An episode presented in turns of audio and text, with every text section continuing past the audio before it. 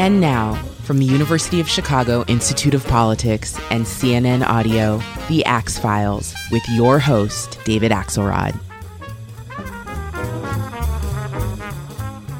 You've met him here before. During his years as a wonderkin baseball executive, Theo Epstein brought World Series championships to the title starved Boston Red Sox and my Chicago Cubs, using data analytics to guide every aspect of the game and give his teams an edge.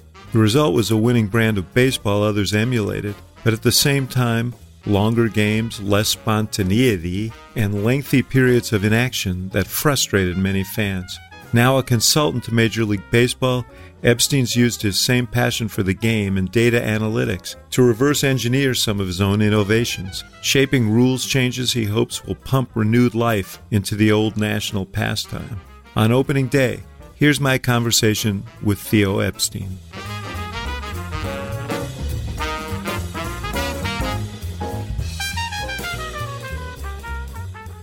Theo Epstein, it's great to see you again, my friend. I uh, last time we got together, you were uh, you were running the Cubs, and we talked a lot about your you know your life and your development and your relationship to baseball. I just want to go back to that for one second before we get into these rules changes that you are the architect of. That is all the talk of baseball as we're about to throw out the first pitch of the season. I thought back to our conversation and I thought back to your discussion of MicroLeague Baseball, the computer game that you and your brother played when you were a kid, because it sort of involved data. And it seems to me that you had two things going when you were a kid. You grew up a mile from Fenway and uh, you loved baseball. And then you also sort of fell in love with data around baseball. But talk to me a little bit about your relationship to the two of those. Yeah. Well, first of all, it's great to see you again. And uh, I'm not the architect of these rules. I'm, I'm part of a team that uh, that's involved in, in, helping shape them and implement them. And it's been it's been great to be to be part of that team and have a seat at the table. You still have your leadership chops, I see. no, well, this in this case, it's true. Um, and uh, yeah, you know, I was really lucky growing up a mile from Fenway Park and would figure out how to had to sneak into games late when they stopped taking tickets and um, had this lifelong um, love of the games were cemented by um, you know, the childhood love of the Red Sox. Um, and and yeah, I got I got uh, really interested in in the data side of baseball as well, but it didn't it didn't sort of dominate the the the overall affection for the game, playing it, watching it, um, you know the smells the sounds um, mm-hmm. but but there was an awareness of the math that would go on um, sort of simultaneously i think it started with reading bill james baseball abstracts uh-huh. he, was, he was writing these incredible almanacs every year in the 80s that would explain all these hidden truths of the game and and you know sandy alderson was reading them at the same time and started to to put them in, in into action for the a's and then his yeah his, moneyball yeah, his disciple Billy Beane, you know, then mm-hmm. took it to another level, and, and then it, it was promulgated widely, and it took over the whole industry. So yeah, I was reading Bill James and sort of thinking along as I would watch, as I would play, and then MicroLeague Baseball was was uh, a great computer simulation at the time where you, you could you could play games, you could simulate whole seasons and see how how um, the math would manifest over you know over over the course of a season, how how individual players and, and their skills could could impact the team as a whole. So yeah, it was it was great growing up with with a love of the game, then an awareness of the math, and then I got to to really cement my perspective on the game working for the Padres right right out of college. I had uh, my my cubicle was literally uh, right between the scouting director and statistical analyst, and and and I was able to I was able to sort of mesh their viewpoints in the world and, and come up with my own perspective, trying to marry the subjective side and the objective side. And of course, that became so integral to what you were doing uh, in running teams. You were a prodigy uh, in sports management and baseball uh, management. You led the uh, Red Sox to their first uh, World Series in what, 86 years? Is that uh, yeah, World Series victory? Yeah, back in 04. And then came out and thankfully did that for the Cubs, I say as a Chicagoan. But I remember a spring training when you and I got, uh, got together. I think it may have been in 2016. And I remember one thing stuck in my head. You told me that there's so much about baseball we don't know. And if we can just find out, you know, if I can discover another 1% of that, that gives us an edge. And I remember you showing me your IV system, your computer system that you put together for the Cubs that uh, helped you unlock some of these things. But the reason I raise all of this is how much does the unlocking of these mysteries it helped you gain as a team how much did these things in any way detract from the game using data to position players and shifts and things that may have contributed to some of the factors you're trying to correct against now yeah, it's a great irony, you know, because these these insights, these optimizations that were driven, you know, in large part by front offices and, and by people like me, but but also you know, players were really interested in, in optimizing their performance as well. It was sort of this whole push in the industry because of um, our access to data and our understanding of data and a lot of tech, technological innovations where we were just looking to optimize um, the, the way the way players were used on the field, optimize strategies, um, optimize positioning, optimize trading,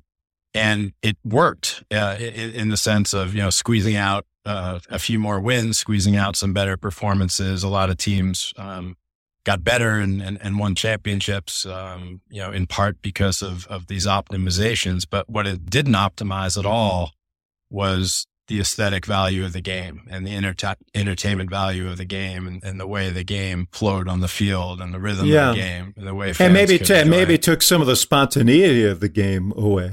I think so. Yeah, I think the game the game is about the players and it's for the fans. And when you have that much information being processed, that much information sort of being delivered from on high, it can take away the freedom of the players. You know, I think one good example, you brought it up earlier, is de- defensive positioning, right? Where it became clear to front offices that most ground balls were, were hit to the pull side based on who was pitching and who was hitting and, and count and game situations. You could come up with an optimal defensive positioning in the infield to prevent balls from getting through. So you saw this extreme shift the Rays were the first team to popularize it, and baseball is very much a copycat industry, so it caught on. And you had a team of, and every team does now, but you had a team of uh, analytics people, and one of them was just focused on this, on posi- uh, positioning based on data analytics,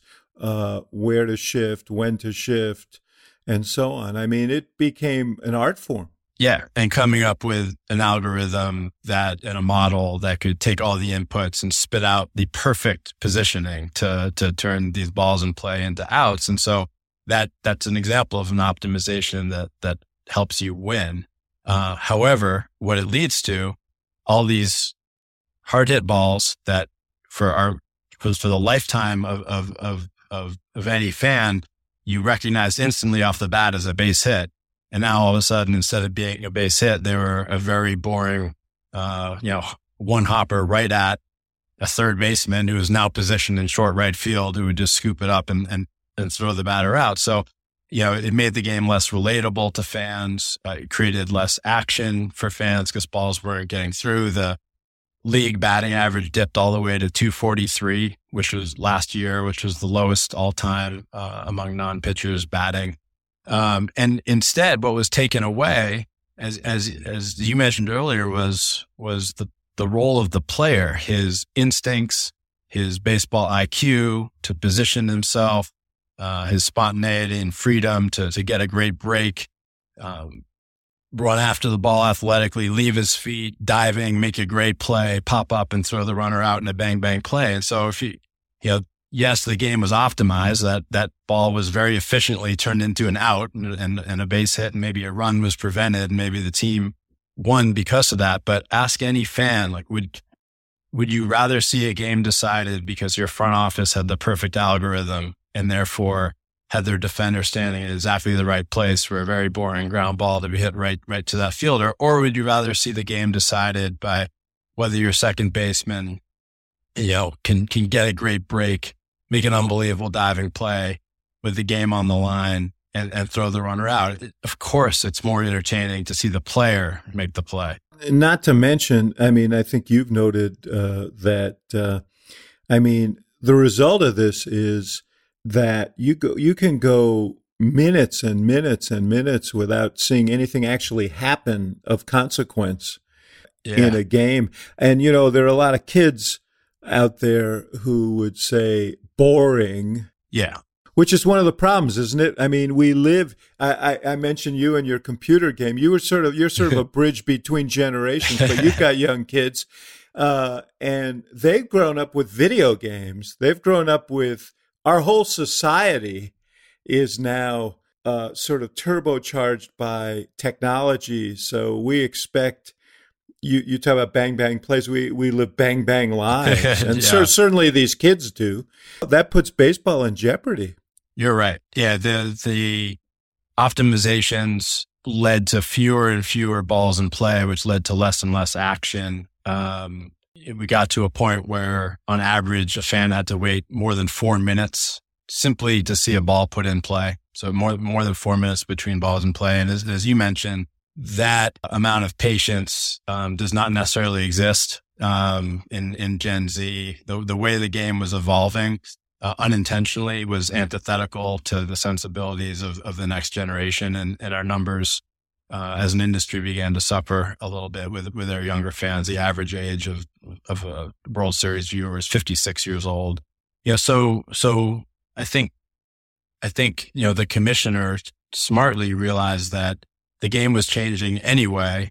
And therefore, it, made a lot of sense to lean in and be intentional about how it was changing. If the game was going to evolve and change, well, there were things we could control. There were guidelines we could, could put in place through the rules, through equipment changes, through just being thoughtful that would make the game change in a way that was more exciting, that had more action, that had more athleticism on display, that had more balls in play, and that would be appealing to, you know, pure baseball fans, older baseball fans, those who, who love the tradition of the game, it would still be recognizable. In fact, the game would be restored in a lot of ways to the aesthetic that we were used to, you know, for generation yeah. after generation, but it would also be more entertaining and more action packed and, and appeal to the younger generation as well. So if these rule changes are successful, um, that'll be what, uh, what we accomplished it's interesting to me because you applied. I mean, you know, the business that I came out of.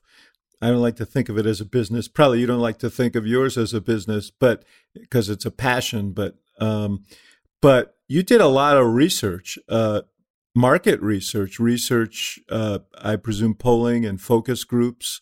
What did you learn?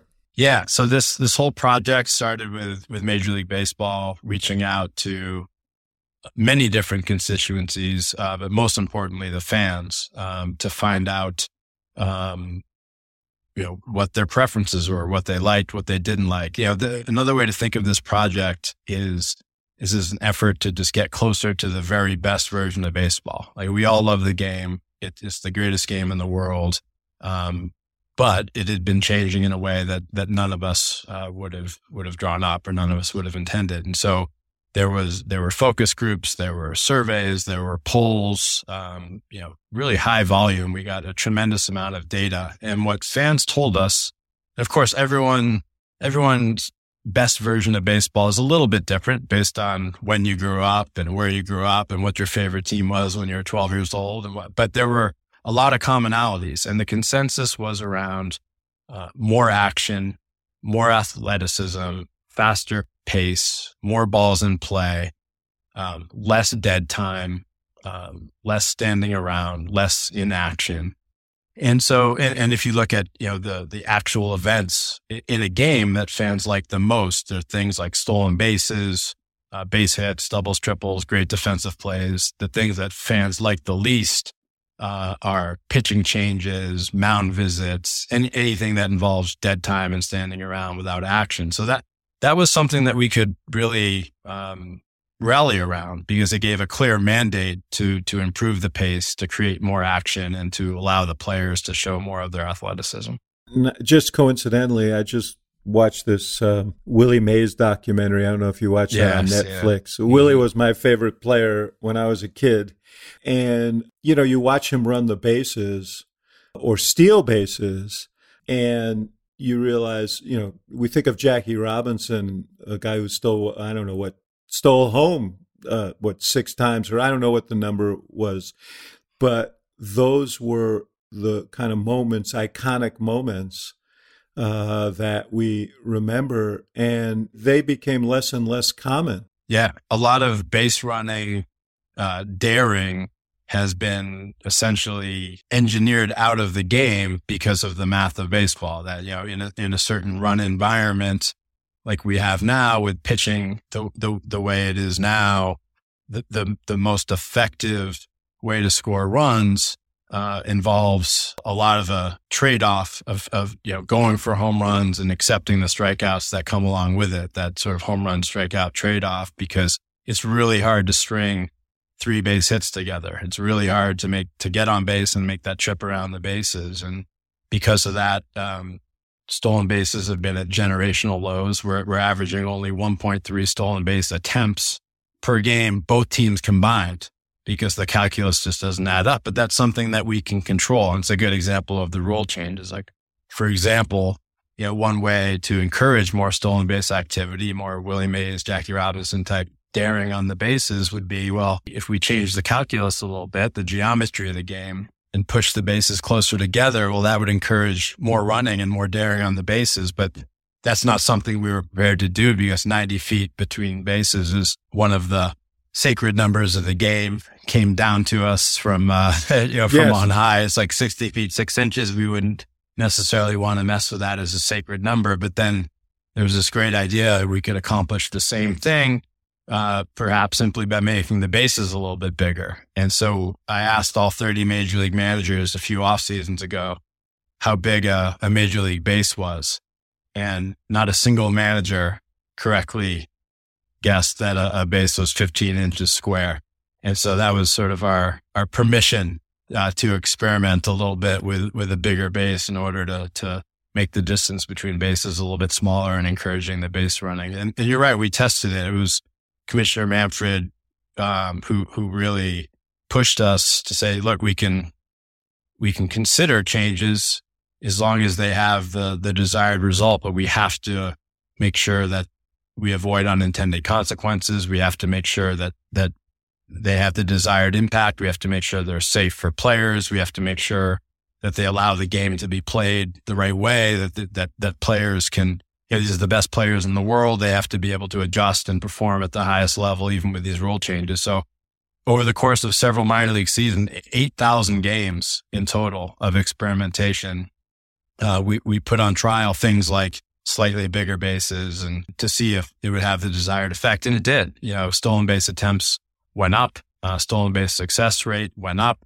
Uh, player injuries around the bases actually went down because the bigger bases gives a little bit more real estate for base runners and, and fielders to to navigate their way safely around tag plays. So, uh, you know, we tested it out throughout the minor leagues. That's one example of the rule changes that that now will be in, in baseball for 2023. And already in spring training with the bigger bases, we're seeing stolen base uh, action up to 2.4 stolen base attempts per game. Up so like la- double basically. Yeah, well, up from last year's spring training by 50%. So it was one mm-hmm. at this point last year in spring training. But yeah, we expect a significant increase in the regular season. Success rate is up from 71% to 80%, which will further encourage managers to give their players the green light and let them show show their athleticism and, and, and skills and daring on the bases, which again just leads back to giving fans more of what they like, more action, more athleticism on, on the bases, and less of what they don't like, standing around station to station baseball, three true outcome,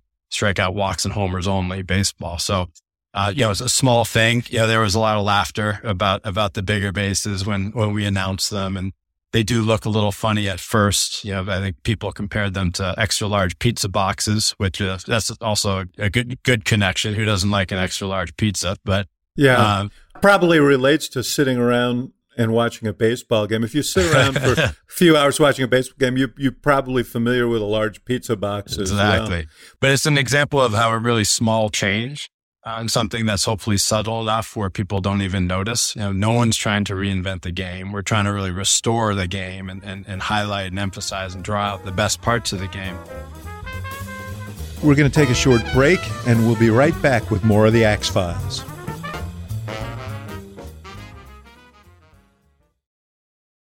This podcast is supported by Sleep Number.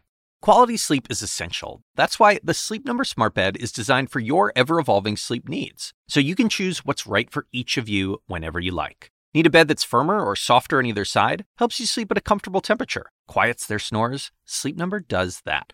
Only Sleep Number Smart Beds let you each choose your ideal comfort and support, your Sleep Number setting.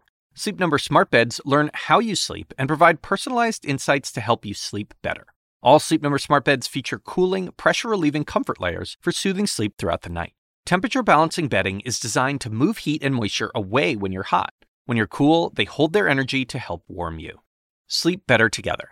JD Power ranks Sleep Number number 1 in customer satisfaction with mattresses purchased in-store. And now, save 50% on Sleep Number limited edition smart beds for a limited time. For JD Power 2023 award information, visit jdpower.com/awards. Only at Sleep Number stores or sleepnumber.com.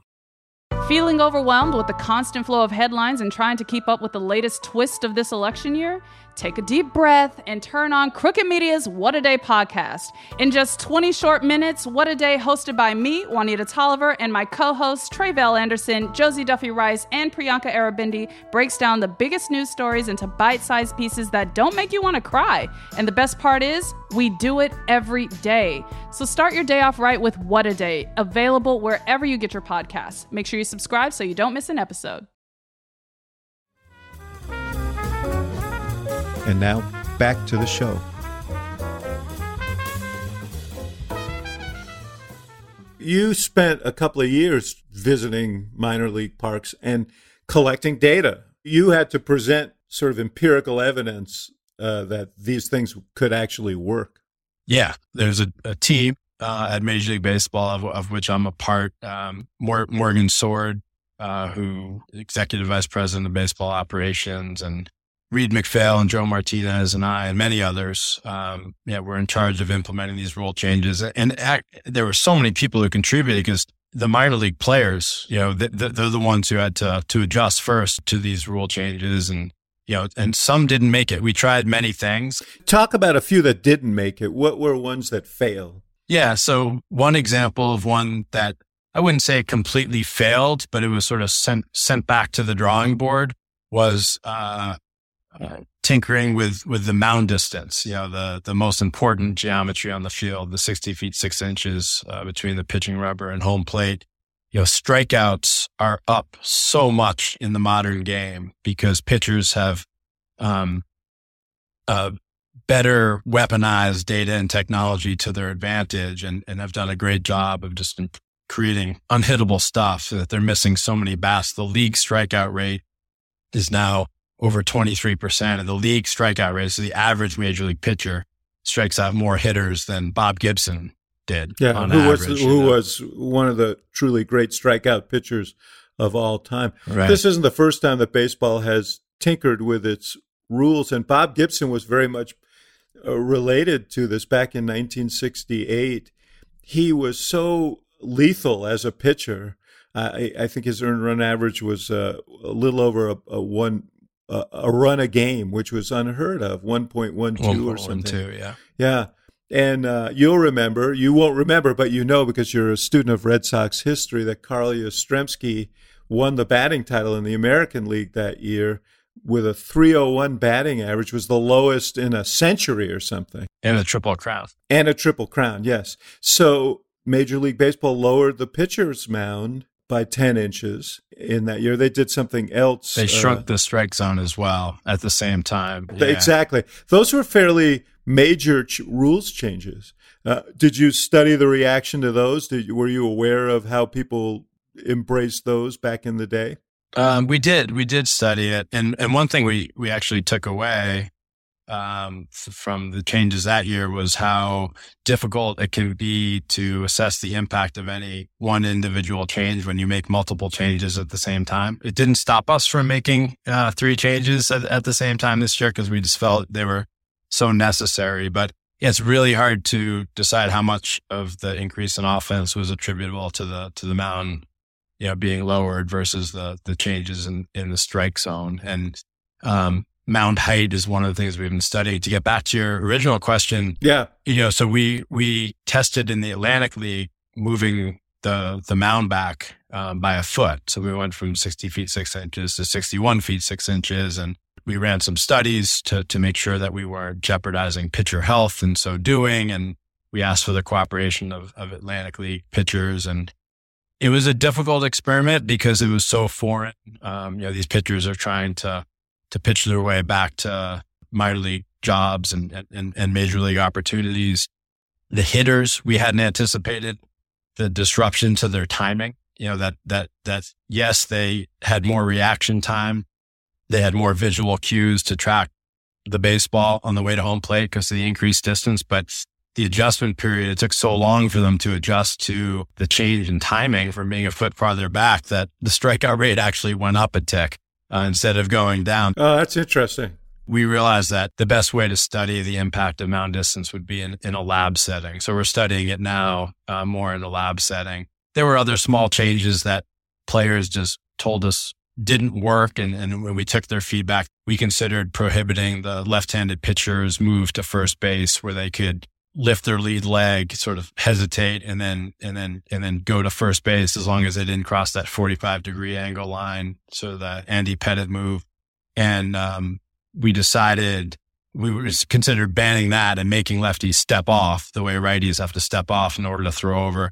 And it was just, it, it we didn't think it, it was worth it. It sort of took a weapon away from left-handed pitchers. It, it probably put them at maybe some risk because stepping off and throwing over was yeah. so awkward for them. So yeah. we scrapped that. But the, the rule changes that we got great feedback on from the fans that, that the players tolerated at first and then came to enjoy that had the desired impact and that didn't lead to any unintended consequences were the ones that sort of made their way up the ladder all the way to AAA and, and, and had extensive testing up to 8,000 games worth and that were comfortable enough to, to bring to the big leagues this year. And I would say, I should say in conjunction with, with the players, one of the best things to come out of the, the last collective bargaining agreement between Major League Baseball and the Major League Baseball Players Association was the creation of this uh, joint competition committee uh, for the first time, which has ownership represent- representatives as well as player repres- four player representatives and an umpire representative.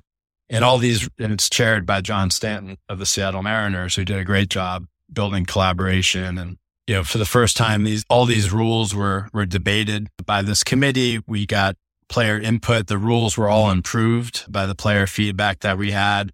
And while you know they weren't unanimously approved by all members of the committee, the players voted against some of these rule changes. Didn't the Players Association uh, reject some of these or oppose some of these? Yeah, they did. But I think it's important to understand that the players aren't a monolith. It's it's really hard for player representatives to embrace any rule changes because they represent pitchers as well as hitters. Theoretically, pitchers would be more averse to these than hitters because the whole object is to get more balls in play, more action. Pitchers probably like a game where they are striking out more batters and have more command of the game. Is that right? These rule changes aren't anti pitcher or pro offense. It's really more pro action. It's sort of the shape of offense. So we don't we, we think we might see a slight increase in overall offense from these rule changes. And that's what we've seen in spring training so far. Uh, runs per game are up a very small amount, uh, from 10.6 runs per game to 11. So less yeah. than half a run a game, but it's the shape of offense. Instead of offense coming from, you know, uh, walk, walk, three run homer, we're, I think we're going to see a lot more offense generated by, you know, base hit, stolen base, base mm-hmm. hit, you know, triple and, and, and, um, and that's what we're looking for. So no, it's just really hard to, to get rule changes approved by, by all the players because they do impact different players different ways. You talked about the larger bases. The shift is banned. So talk about about that, about the specific rule and and its impact. And then let's let's talk about I think what is probably the most noticeable of them is the pitch clock. Yeah. Talk through the the rules changes that you ultimately arrived at? So the bigger bases we've already covered. The bases are now 18 inches square instead of 15 inches square. Which already- are, by the way, not terrible. I mean, I've been to four, five or six spring training games.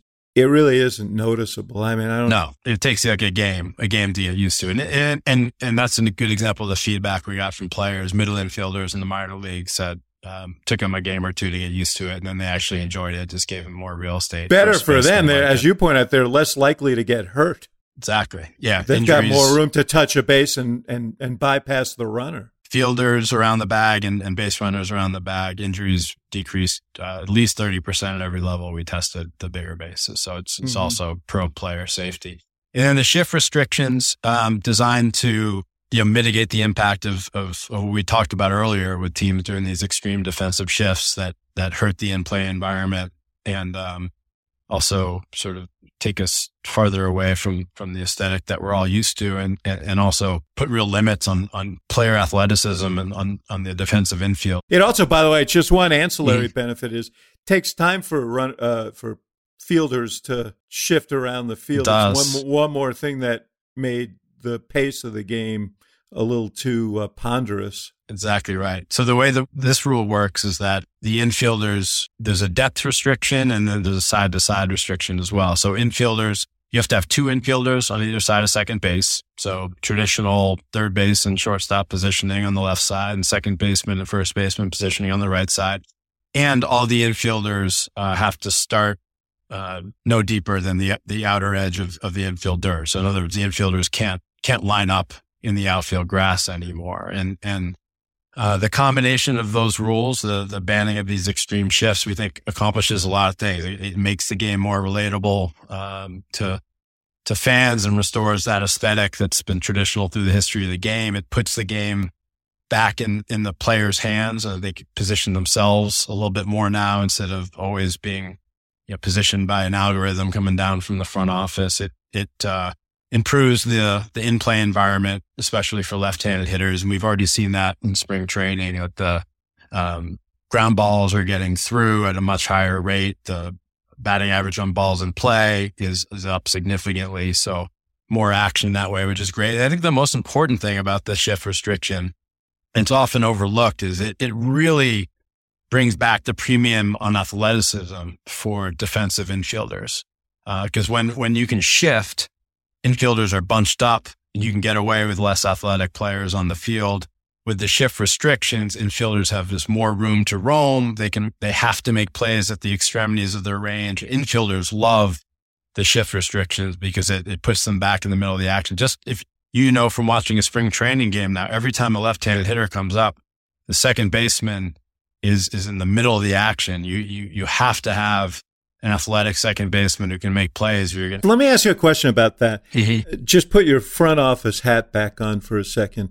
Is this going to change the way uh, the front office evaluates players? Are you going to be looking for different kinds of players because these of the changes these rules will bring about? Yeah, absolutely. I think un, you know under the old rules, um, and with with extreme shifting you could get away with someone who profiled better as maybe a third baseman or even a first baseman, perhaps, you know, someone who could had a lot of power, you know, who's, who could thrive in that three true outcomes, strikeout, walk, home run dynamic and sort of force feed them into the second base position, knowing that you could make up for their lack of range through positioning and through extreme defensive shifting and just put the second baseman in a position where he was going to take care of those hard hit ground balls right at him and, and covered on either side. And so now as, as a GM, you know, you, you, you can't force those sort of like power first, less athletic players onto your roster. You need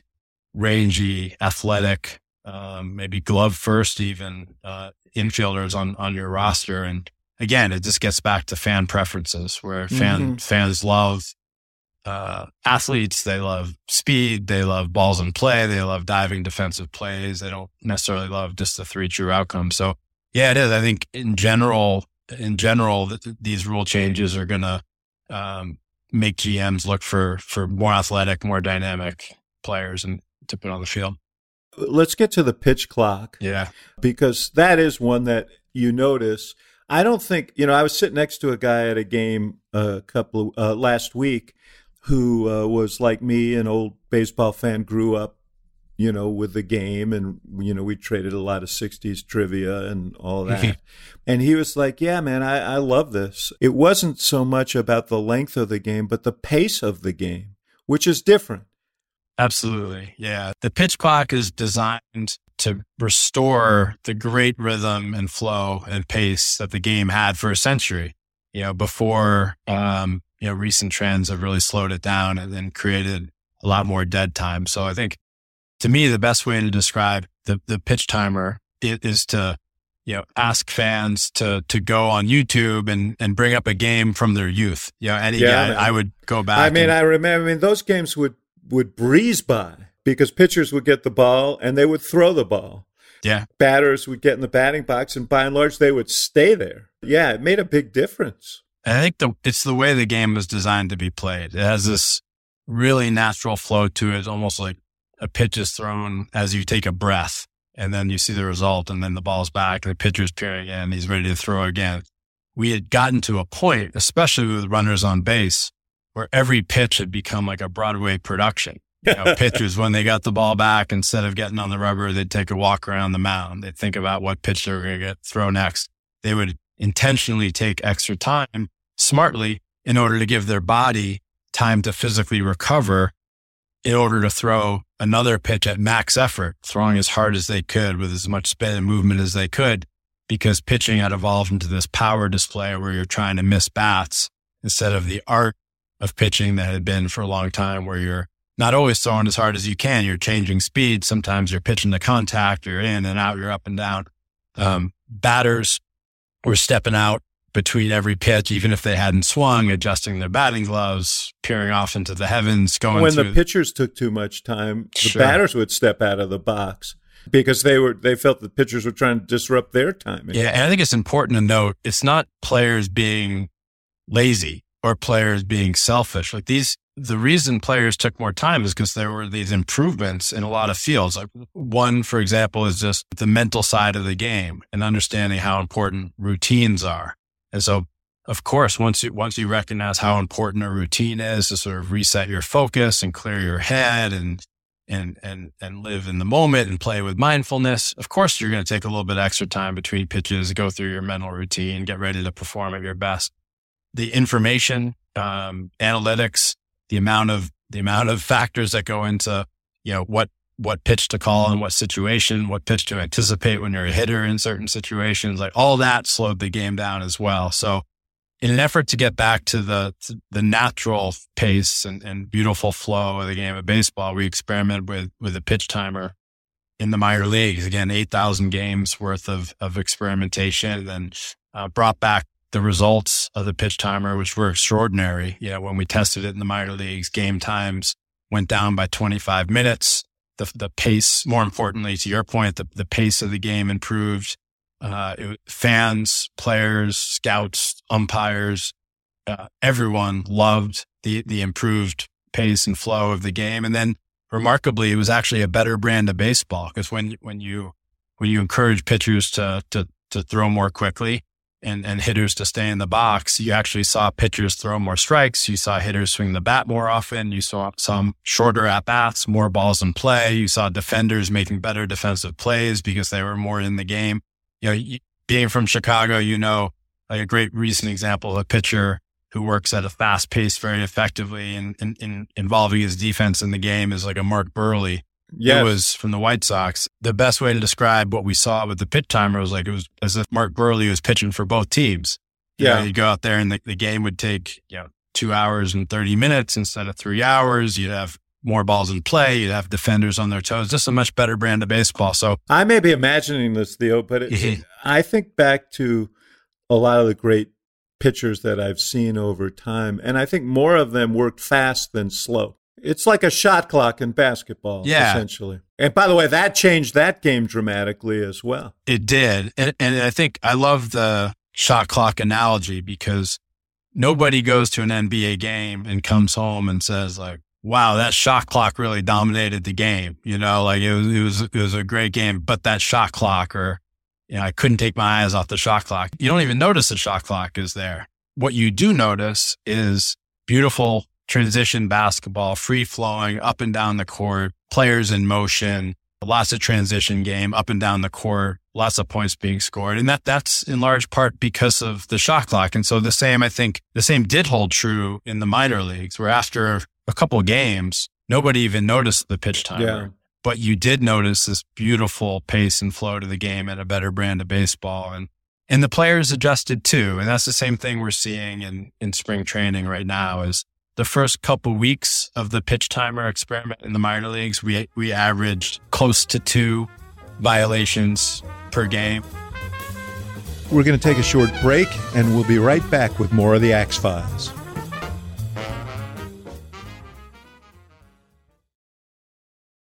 The assignment with me, Audie Cornish. Celebrities of all kinds are speaking publicly about their therapeutic trips, so to speak. It turns out there is a burgeoning industry ready to serve the new influx of people who find themselves turning away from traditional mental health therapy. The gap between what we know and what we don't about psychedelic therapy. Listen to The Assignment with me, Audie Cornish, on your favorite podcast app.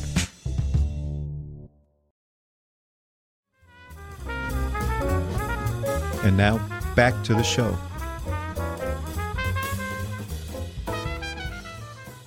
If a pitcher uh, doesn't pitch within the 15 or 20 second time frame, it's an automatic uh, ball.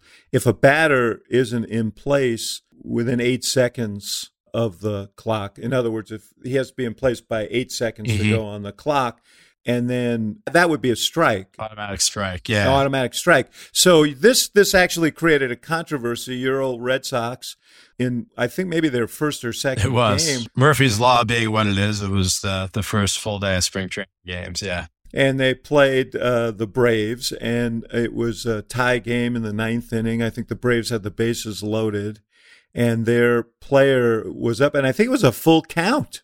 Mm-hmm. and he got hit with the penalty, strike three, game ends in a tie. Everyone was outraged. Did that cause you to think, hey, maybe we ought to tweak that? I don't know if everyone was outraged. I would classify it more as Twitter outrage, which is the well, the exact, that's different. Yes, yes, you're absolutely the right. exact type of thing, the exact exactly noise right. that you have to ignore when when you know you have you know a, a, good idea that you just need to execute and see through. But no, that's what spring training is for, and so we want to make sure we give the players time to adjust to the rules if if necessary. Umpires too, right? Umpires need to. They're doing a fantastic job, but they need to learn and execute the rules. And there there are myriad situations that can come up on a field during a game that are unique, that aren't necessarily, you know, um, uh, anticipated uh, all the time when you're just sitting there reading the rules. But the great thing is that what we're seeing in spring training so far is tracking almost exactly with what we saw in the minor leagues, which is these rules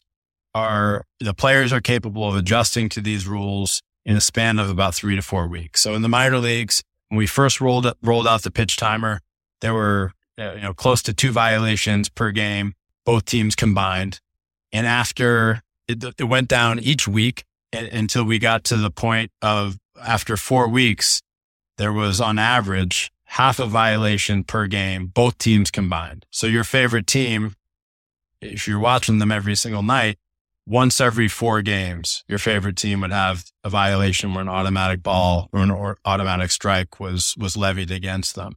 And so far in spring training, the first week of games, we averaged two violations per game. The next week it was down to 1.5. The third week it was down to one violation per game. And we think that by the time we're done with spring training and we get into the season, we're going to be right down around half a violation per game as well. And again, no one comes to see the violations. We don't want by the games decided by violations, but the timer and the violations will fade into the background over time as players adjust over the course of three to four weeks. And you're left with this great outcome. You have spring training games now are down 25 minutes from last yeah. year. The average yeah. game is being played in two hours and 36 minutes. Runs per game are up from 10.6 to 11. Average is up 259 to 262. On base is up from 332 to 344. Strikeouts are down. So again, it's a better pace shorter games, better brand of baseball.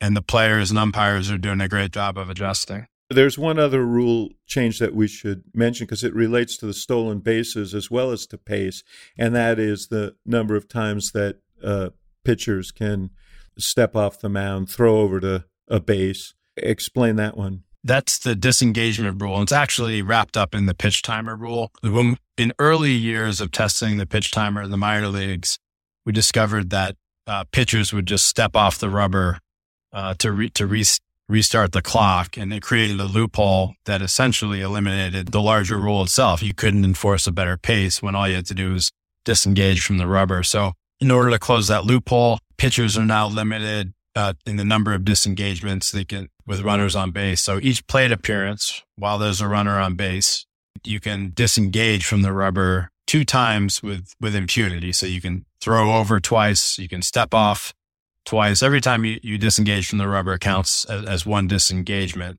Once you've thrown over twice or otherwise disengaged twice, you can still throw over a third time, but that third time you have to put the runner out or the consequence will be a balk. That so the runner gets the base. They, they get to move on. If they're To the safe, the, runner get Yeah, yeah, if- the runner yeah, gets yeah. the base. So Mhm. it's another slight shifting of of the scales in favor of the base runner. Uh, We Mhm. th- we think it still provides adequate tools for the pitchers to control the running game. Will lead to a, a faster pace and probably an increase in in stolen base activity as well. All right, so I'm a purist, and uh, I very much love these changes. But I want to talk about a little bit about you and about the game.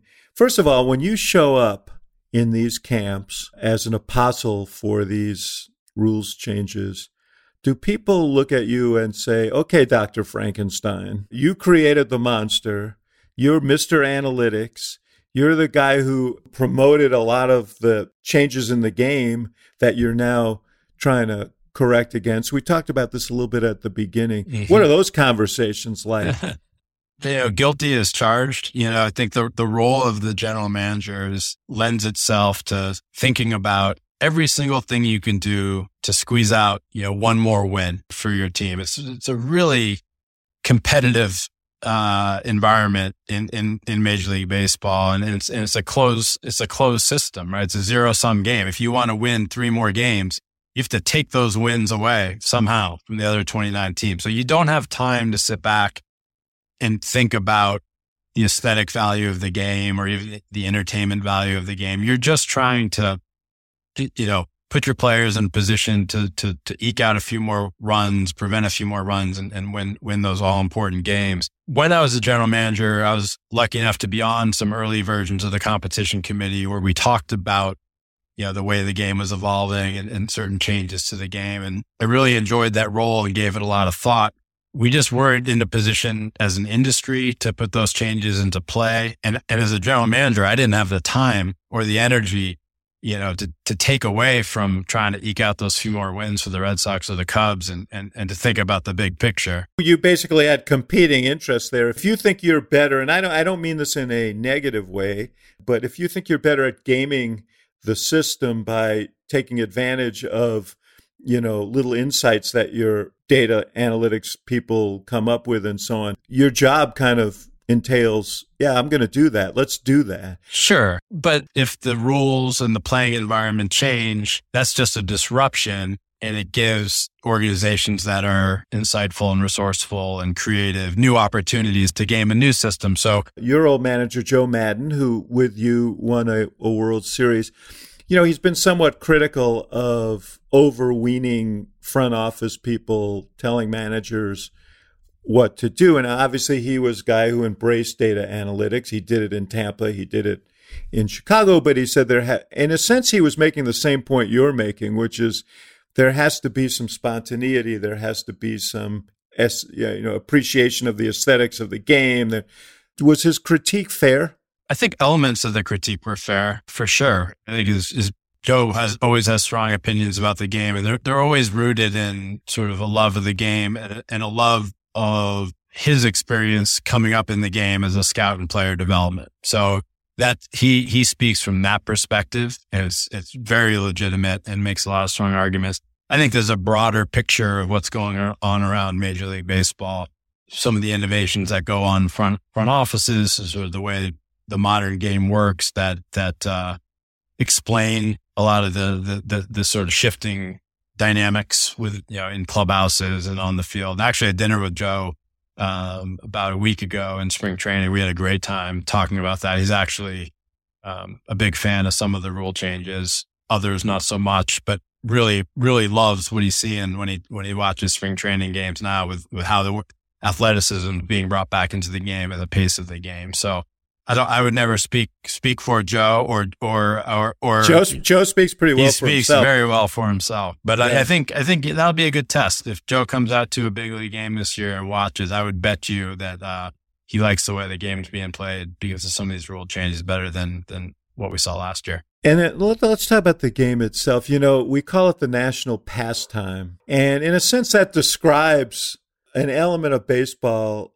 that may be out of sync with the sort of the thing we talked about earlier, the the pace of a, of modern society. When I always say to, um, I mean, my wife uh, Susan, we met playing basketball, and she loves basketball, but she doesn't like baseball because of the pace and the of the game.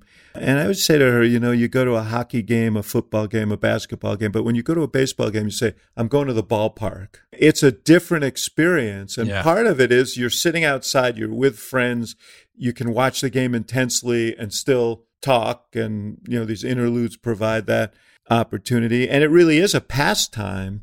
And the question is whether it's past its time. I mean, whether or not it it is consonant with whether it's consistent with the kind of expectations, entertainment expectations that people have from sports and other things today in the in the you know in the video age. Yeah, it's a great question. I I certainly do not think baseball is past its time. I do think a two and a half hour version of baseball might mesh better with modern sensibilities and maybe might bring Susan back to the to the ballpark a little bit more than you know than the three and a half uh, hour version. Of gonna try, I'm going to try and drag her there with my grandkids this week, so we'll test. That'll be another good test if Joe Maddon and Susan both.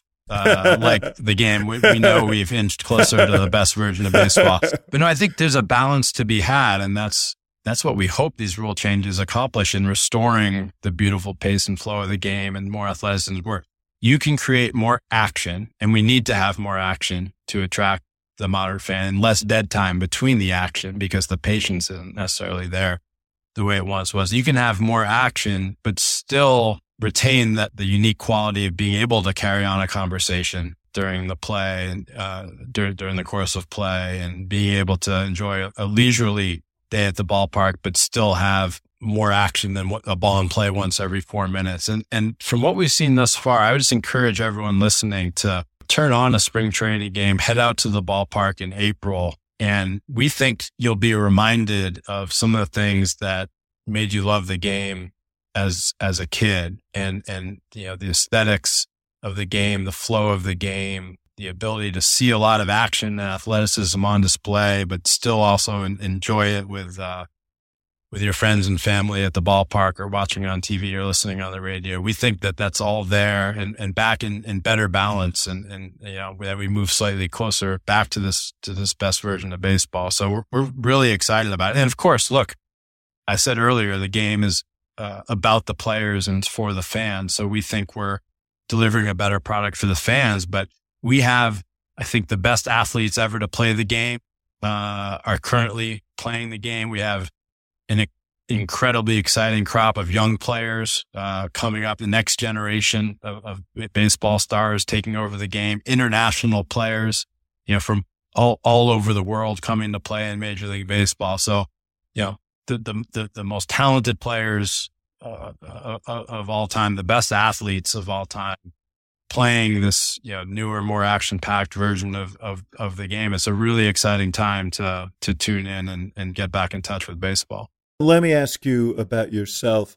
You know, you were a prodigy. You led the Red Sox to the World Series when what you were 30 years old? Yeah. When you're GM of the Red Sox, yeah. won more titles there, mm-hmm. came to Chicago. You were in your early 40s when you did that. You were an iconic figure in Chicago sports for doing that as you were in Boston.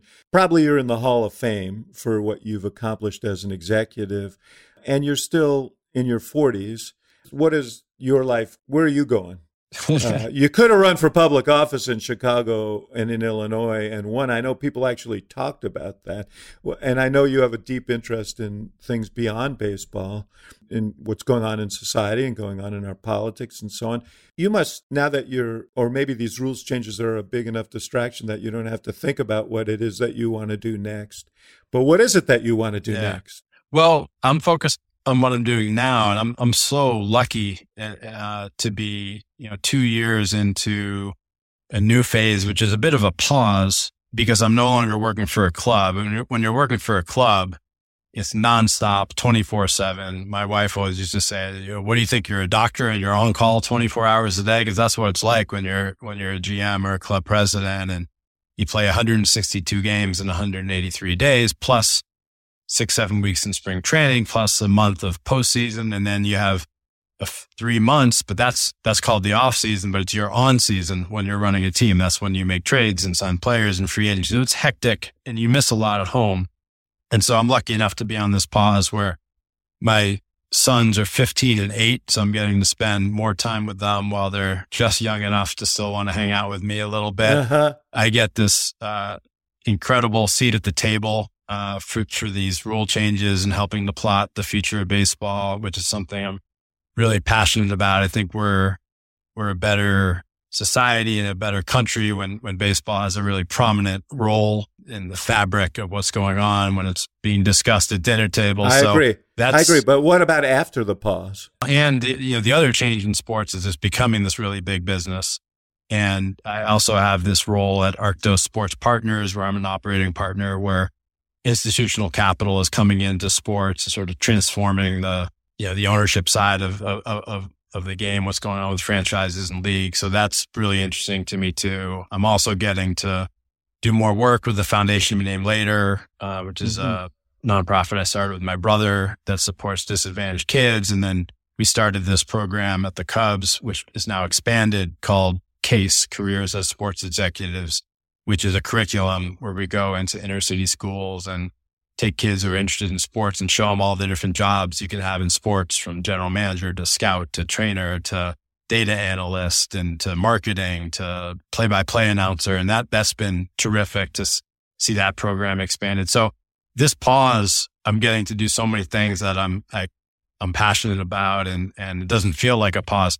So it'd be, it'd be great to have another chapter in in baseball. You know, some unique challenge. Um, after working for franchises like the Red Sox and the Cubs and being part of championships that resonated in such a meaningful way for so many people. I'm not just going to go jump at any opportunity. It has to be like a, a really special challenge and something that means a lot to me. So I'm in no rush to find that. I think that'll come along at the right time. In the meantime, just what an honor to be part of this team that's working on improving the game with the players and with the owners and seeing it play out on the field in real time. It's been so much fun.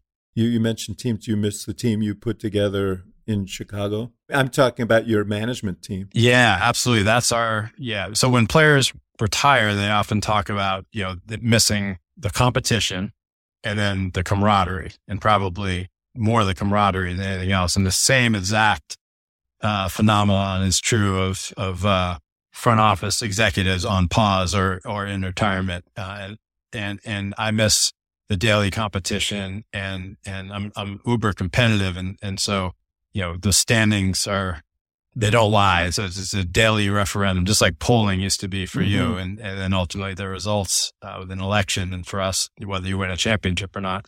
Uh, I miss that. And then especially miss the camaraderie. You've been around the, the group we had in Chicago and I was lucky enough to have that and the same thing in Boston where it feels like family. You're grinding late nights together. You're making sacrifices, being away from your families. You're coming up with ideas. You're going, you're going through tough times together. You're, hopefully celebrating championships together. You're out playing pickup basketball and pickup soccer and, and, and just having a great old time together. Uh, you're around each other more than you're around your families a lot of times. So yeah, I absolutely miss that, but I get to, you know, I still, the, the, my old Red Sox team is like a family. I stay in touch with them all the time. Same with Chicago. And this role with Major League Baseball allows me to stay connected with them professionally as well. So I'm in, I'm in a great place. I do miss I do miss that, you know, there's nothing like that edge of working for a team and, and, and, and, and the excitement night in and night out. But I've got the next best thing and, and then some. So I'm really lucky. All right, brother. Well, I'll see you out at the ballpark. Sounds good. Well, I, I await your reports on your experience and then especially Susan's. And, and we'll, I will. We'll, we'll, make tweaks as necessary based on that feedback. I'll, I'll have her write a full report. Thank you. Great to be with you, Theo. You too. Thank you for listening to the Axe Files, brought to you by the University of Chicago Institute of Politics and CNN Audio. The executive producer of the show is Miriam Finder Annenberg. The show is also produced by Jeff Fox and Hannah Grace McDonald. And special thanks to our partners at CNN. For more programming from the IOP, visit politics.uchicago.edu.